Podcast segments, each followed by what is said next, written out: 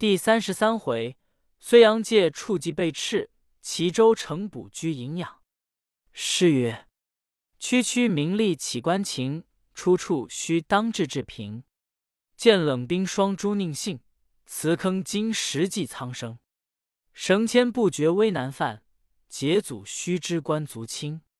可笑运途多敌伍，丈夫应作铁铮铮。做官的不论些小前程。”若是有志向的，就可做出事业来。到处留恩，随处为国，怕甚强梁，怕甚权势，一拳一脚，一言一语，都是作福。到其间一身一官，都不在心上。人都笑是杠夫捉宦，不知正是豪杰做事本色。秦叔宝离却齐州，差人打听开河都护麻叔谋他已过宁陵。将及睢阳地方了，吩咐速向睢阳投批。行了数日，只见道上一个人将金皂袍似一个武官打扮，带住马，让叔宝兵过。叔宝看来有些面善，想起是旧时同窗敌去写。叔宝这人请来相见，两人见了，去协问叔宝去向。叔宝道：“奉差督河宫。”叔宝也问去邪踪迹，去邪道：“小弟也冲开河都护下指挥官，因把雍丘开河时，人石学中见黄甫军打大暑，吩咐许多说话。及后在松阳少室山中，老人带饭，许多奇异，细细道与秦叔宝听。叔宝道：如今兄又欲何往？去邪道：弟已看破事情。”托病辞官，回去寻一个所在隐遁。不料兄也差尾到他跟前，那麻叔谋处心贪婪，甚难服侍，兄可留心。两人相别去了。叔宝也是个正直不信鬼神的人，听了也做一场谎话不信。却是未到的睢阳两三个日头，或是大小村坊，或是远远茅房草舍，常有哭声。叔宝道。想是这乡近河道，人都被拿去做工，荒工废业，家里一定弄得少衣缺食，这等苦恼。及至细听他哭声，又都是哭儿哭女的，便想到，定是无形疹子，小儿们死得多，所以哭泣。只是那哭声中，却又咒诅着人，道：“贼王八，怎把咱家好端端的儿子偷了去也？”又有的道：“我的儿，不知你怎生被贼人抓了去？被贼人怎生摆布了？”也千万的哭，也千贼万贼的骂。叔宝听了道：“怪事，这却又不是死了儿子的哭了。思忖一回，或者十年荒欠，有拐骗孩子的，却也不能这等多，一定有神缘有。也哭村村急，悲声处处闻。”哀穷相见处，行客泪纷纷。来到一个牛家集上，军士也有先行的，也有落后的。叔宝自与这二十个家丁在集上打中火，一时小米饭还不曾吹热。叔宝心上有这事不明白，故意走出店面来瞧看。只见离这五七家门面有两三个少年立住在那厢说话，一个老者拄着拐杖，侧耳听着。叔宝便挨将进去，一个道：“便是前日张家这娃子抓了去。”一个道：“昨日王嫂子家孩子也是被偷了去，他老子被拨去开河，家来怎了？”一个道：“稀罕他家的娃子脸，赵家夫妻单生这个儿，却是生金子一般，昨夜也失了。”那老者点头叹息道：“好狠贼子，这村坊上也丢了二三十个孩子了。”叔宝就向那老人问道：“老丈，敢问这村坊被往来督工军士拐骗了几个小儿去了吗？”老者道：“拐骗去的，倒也还得个命，却拿去便杀了，却也不关军事事，自有这一干贼。”叔宝道。便是这两年年成也好，这地方吃人。”那老者道：“客官有所不知，只为开河，这总管好吃的是小儿，将来杀害，加上五味，烂蒸了吃。所以有这干贼把人家小儿偷去，蒸熟献他，便赏得几两银子。贼人也不止一个，被盗的也不止我一村。正是，总因财力山人意，变得贪心进虎狼。”叔宝道。怎一个做官的做这样事，怕也不真吗？老者道：“谁慌你来？怕不一路来听个哭声？如今弄得个村人梦也做不得一个安稳的。有儿女人家要不时照管，不敢放出在道上行走。夜间或是停着灯火看守，还有坐着木兰柜子，将来关锁在内。客官不信，来瞧一瞧。领到一处小人家里来。”果是一个木柜，上边是人铺铺睡觉防守的。叔宝道：“怎不设计拿他？”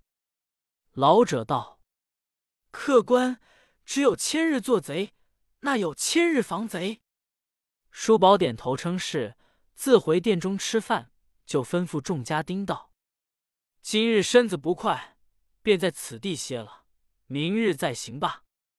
先在客房中打开铺陈。”酣睡一觉，想要捉这一干贼人，为地方除害。挨到晚，吃了晚饭，村集没有更鼓，但月微明，约莫更近。叔宝悄悄走出店门一看，街上并无人影。走到是东头观望，没个形影。转来时，忽听得一家子怪叫起来，却是夫妻两个梦里不见了儿子，梦中发喊，倒把儿子惊得怪哭。知道不曾着手，彼此划了一番，自安息了。叔宝又促过膝来，远远望着，似有两个人影，望急上来。叔宝忙向殿中闪入，门扇缝中张去，停一会，果是两个人过来。叔宝带他过去，仍旧出来，远远似两点银子一般，飞在这厢扶一扶，又向那厢听一听，良久，把一家子。如桔梗门扇多开，一个进去了。一会子，外边这人先跑，刚到叔宝跟前，叔宝喝一声：“那里走！”赵几良一拳打个不提背，跌了一个倒栽葱，把一个小孩子也丢在路边啼哭。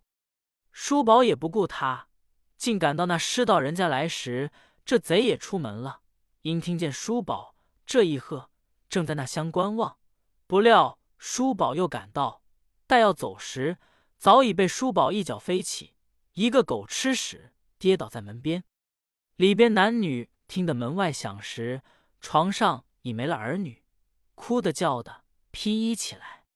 叔宝已把这人携了，拿到自己客店前来，先打倒这人，正在地下正坐起来。不料店中家丁因听喝声，知是叔宝声音，也赶出来。看见这人，一把抓住，故此也不得走。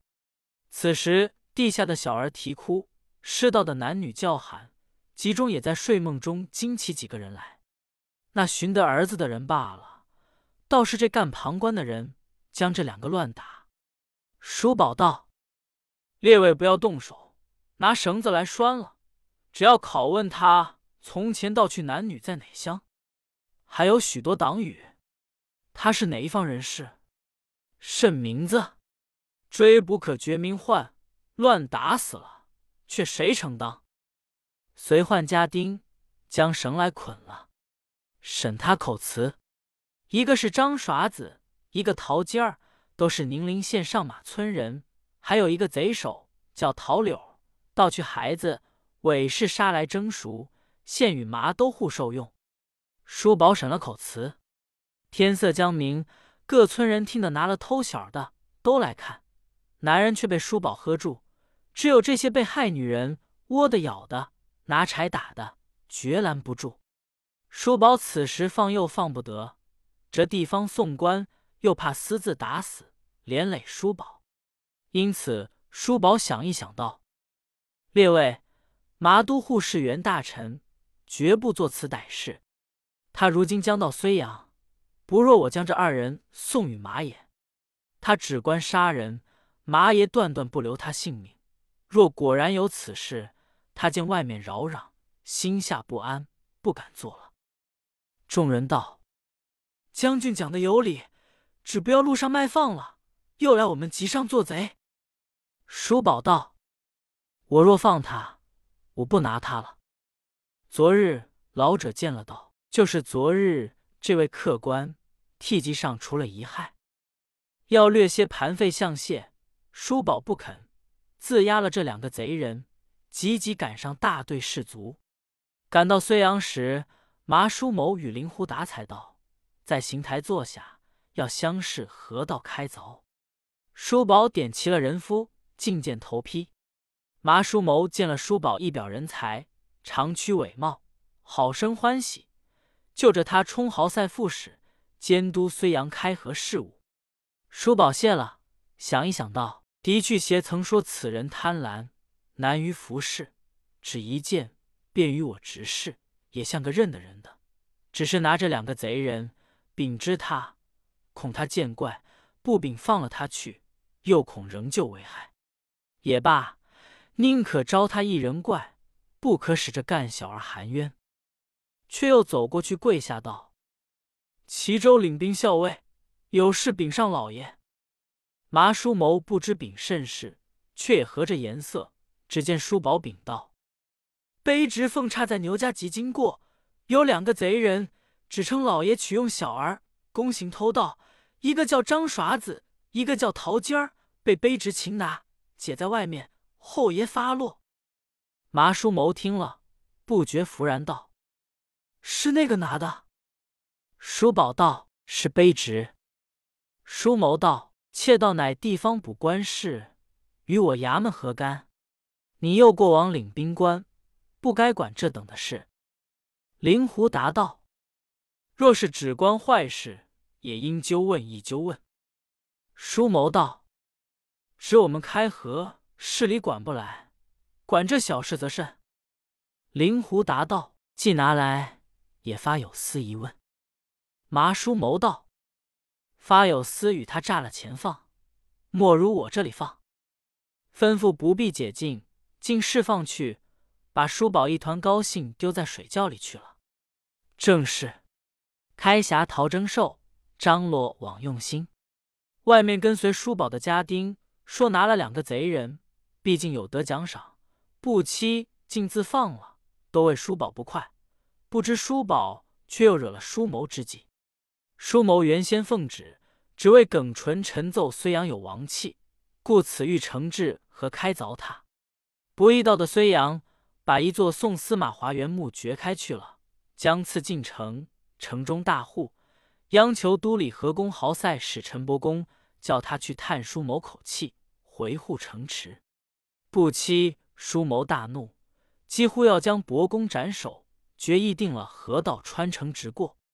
这番满城百姓慌张，要顾城外的坟墓，城里的屋舍，内有一百八十家大户，共凑黄金三千两，要买求叔谋，没个门路。却知陶尖儿得释放后，在外边调侯道：“我是老爷最亲信的人，这没升官。”却来拿我，你看官肯难为我吗？连他这蚂蚁前程，少不得断送在我们手里。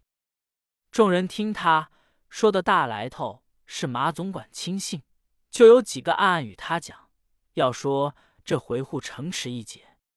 陶尖儿道：“我还有一个弟兄更亲近，我指引你去见他，却与他作线，引荐马爷最得意管家黄金窟。”众人许谢他两个白金一千两，黄金窟满口应承道：“都拿来，明日就有小报。”众人果然将这金银都交与黄金窟。黄金窟晓得主人即是见钱欢喜的，便乘他日间在房中打睡时，悄悄将一个攻陷黄米三千担的手本，并金子都摆在桌上，一片辉煌。待他醒时，问及进言。站在侧边时许久，正是身时相近。只见舒谋从床中跳起来，道：“你这厮这等欺心，怎落我金子，又推我一跌？”把眼连擦几擦，见了桌上金子，大笑道：“我说宋襄公断不还我，断落不去的。”黄金窟看了，笑道：“老爷是那个宋襄公宋爷金子。”舒谋道：“是一个穿绛色衣、带进闲官的，他求我护城，我不肯。又央出一个豹眼、大肚皮、胡子、带进闲官穿子的。”叫做盛大司马华元来说，这厮又使事，要把我捆缚，荣同之灌我口内惊我，我必不肯。他两个只得应承送我黄金三千，要我方便。我正不见金子，怕人克落，与守门的相争，被他推了一跌，不期金子已摆在此了，待我点一点，不要被他短少。黄金窟又笑道：“也想做梦了。”这金子是睢阳百姓央我送来与爷求方便的，有甚宋襄公？舒谋道：“岂有此理！明明我与宋襄公华司马说话，怎是梦？”黄金窟道：“爷再想一想，还是爷去见宋襄公，宋襄公来见爷。如今人在哪里？相见在哪里？”舒谋又想一想，道：“莫不是梦？明明听得说上帝。”赐金三千两，取之民间。这金子岂不是我的？黄金哭道说：“取之民间，这宗金子原该爷受的，但实是百姓要保全城中庐舍送来，爷不可说这梦话。”舒谋笑道：“我只要有金子，上帝也得，民间也得，就依他保全城郭便了。把手本收了，吩咐明日出堂。”即便改定道路，次日升堂叫豪赛使。此时陈伯公正在督工，只有叔宝在比伺候过来参谒。叔谋道：“河道决离城上有多远？”叔宝道：“尚有十里之遥。县官现在出牌，责令城中百姓搬移，拆毁房屋新宫。”叔谋道：“我想前日陈伯公说回护城池，大事有理。”这等坚固城池，繁盛烟火，怎忍将它拆去？又是百姓这等迁移，不若就在城外取道，莫惊动城池罢。就差你去相视。秦叔宝道：前日爷台已划定图示，吩咐说奉旨要开凿此城，卸去王气，恐难改移。叔谋道：你这愚人，奉旨开凿王气，只要在此一方。何必城中？凡事择便行。说甚划定图示？快去乡试回我。叔宝领了这差，是个好差。经过乡村人户，或是要免绝他坟墓田园，或是要求保全他房产的，都十两五两，二十三十。央人来说，叔宝一概不受，只着定一个更改的河道，回复叔谋。恰是这日。副总管林胡达闻之，要改河道，来见舒谋，彼此议论，争执不和。只见叔宝跪下禀道：“卑职蒙差相试河道，若由城外取道迂回，较城中差二十余里。”舒谋正没发恼处，道：“我但差你市城外河道，你管甚差二十里三十里？”叔宝道：“路远所用人工要多。”钱粮要增，限期要宽，卑职也要禀明。舒谋越发恼道：“人工不用你家人工，钱粮不用你家钱粮，你多大官，在此胡讲？”这话分明是亲临胡达。临胡达道：“民间利病，许诸人直言无隐，大小是朝廷的官，管得朝廷的事，也都该从长着意。况此城开掘。”奉有圣旨的，舒谋道：“银兄只说圣旨，这回护城池，宋襄公奉有天职。前日梦中我为执法，几乎被华司马刚之灌杀，那时叫不得你两人应。”林胡达大笑道：“那里来这等鬼话？”舒谋又向舒宝道：“是你这样一个朝廷官，也要来管朝廷事？”你得了城外百姓的银子，故此来胡讲。我只不用你，看你还管的吗？林胡达争不过舒谋，愤愤不平，只得自回衙宇，写本题奏去了。舒宝出的门来，书谋里面已挂出一面白牌，道：“豪塞副使秦琼声势扰民，阻挠公务，这革职回籍。”舒宝看了道：“的去协员道这人难服侍。”果然，即便收拾行李还家，却不知这正是天救全叔宝处。莫说当日攻城延吉，人半死亡。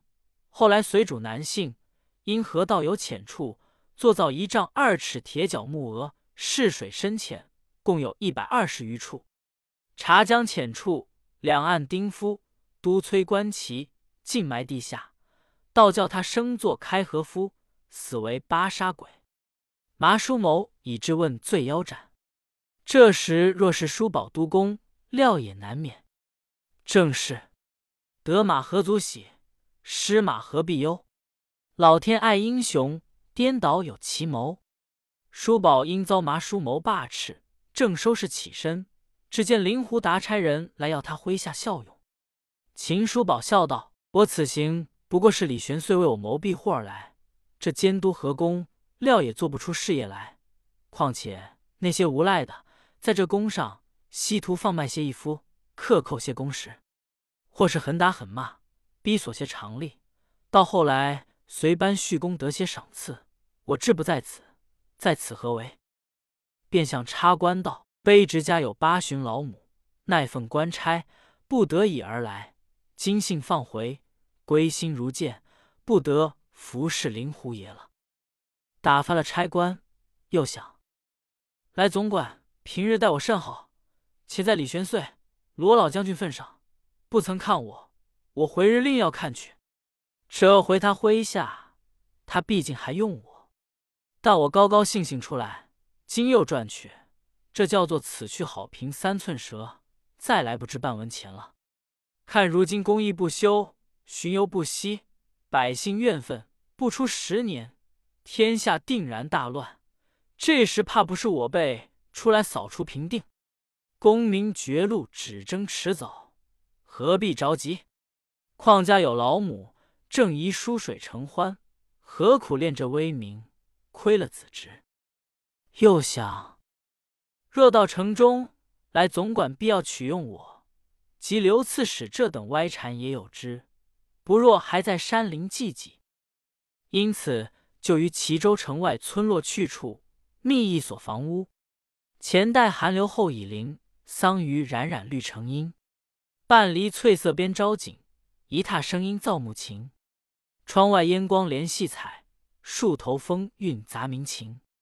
婆娑未灭英雄气，提笔闲成梁赋吟。草草三间茅屋，里边有几间内房。堂侧深竹里有几间书房，周围短墙，只以桑榆疏篱。篱外是数十亩麦田枣地。叔宝。自入城中见了母亲，说起与世不和，不欲求名之意。秦母因见他为求名，常是出差，这等奔走，也就决意叫他安居。叔宝就将城中宅子赠与樊建威，酬他看顾家下之意。自与母亲期了一道村居。樊建威与贾润甫还劝他在进总管府。叔宝微笑道：“光景也只如此。”倒是偷得一两克闲事好处。后来来总管知的，仍来叫他服役。叔宝只推母老，自己有病不肯着役。来总管也不苦苦强他。凡一因朋友来的也不拒，只为亲老，自己不敢出外郊游。每日巡山问水，种竹浇花，酒送黄昏，旗消白昼，一切英豪壮气，尽皆收敛。就是樊建威、贾润甫都到，可惜这个英雄，只为连遭折挫，就便意气消磨，放情山水。不知道他已看得破，识得定，晓得日后少他不得，不肯把这雄风锐气轻易用去，故而如此。正是日落怀城把钓竿，晚风习习葛衣单。丈夫未展四轮手，一任旁人带笑看。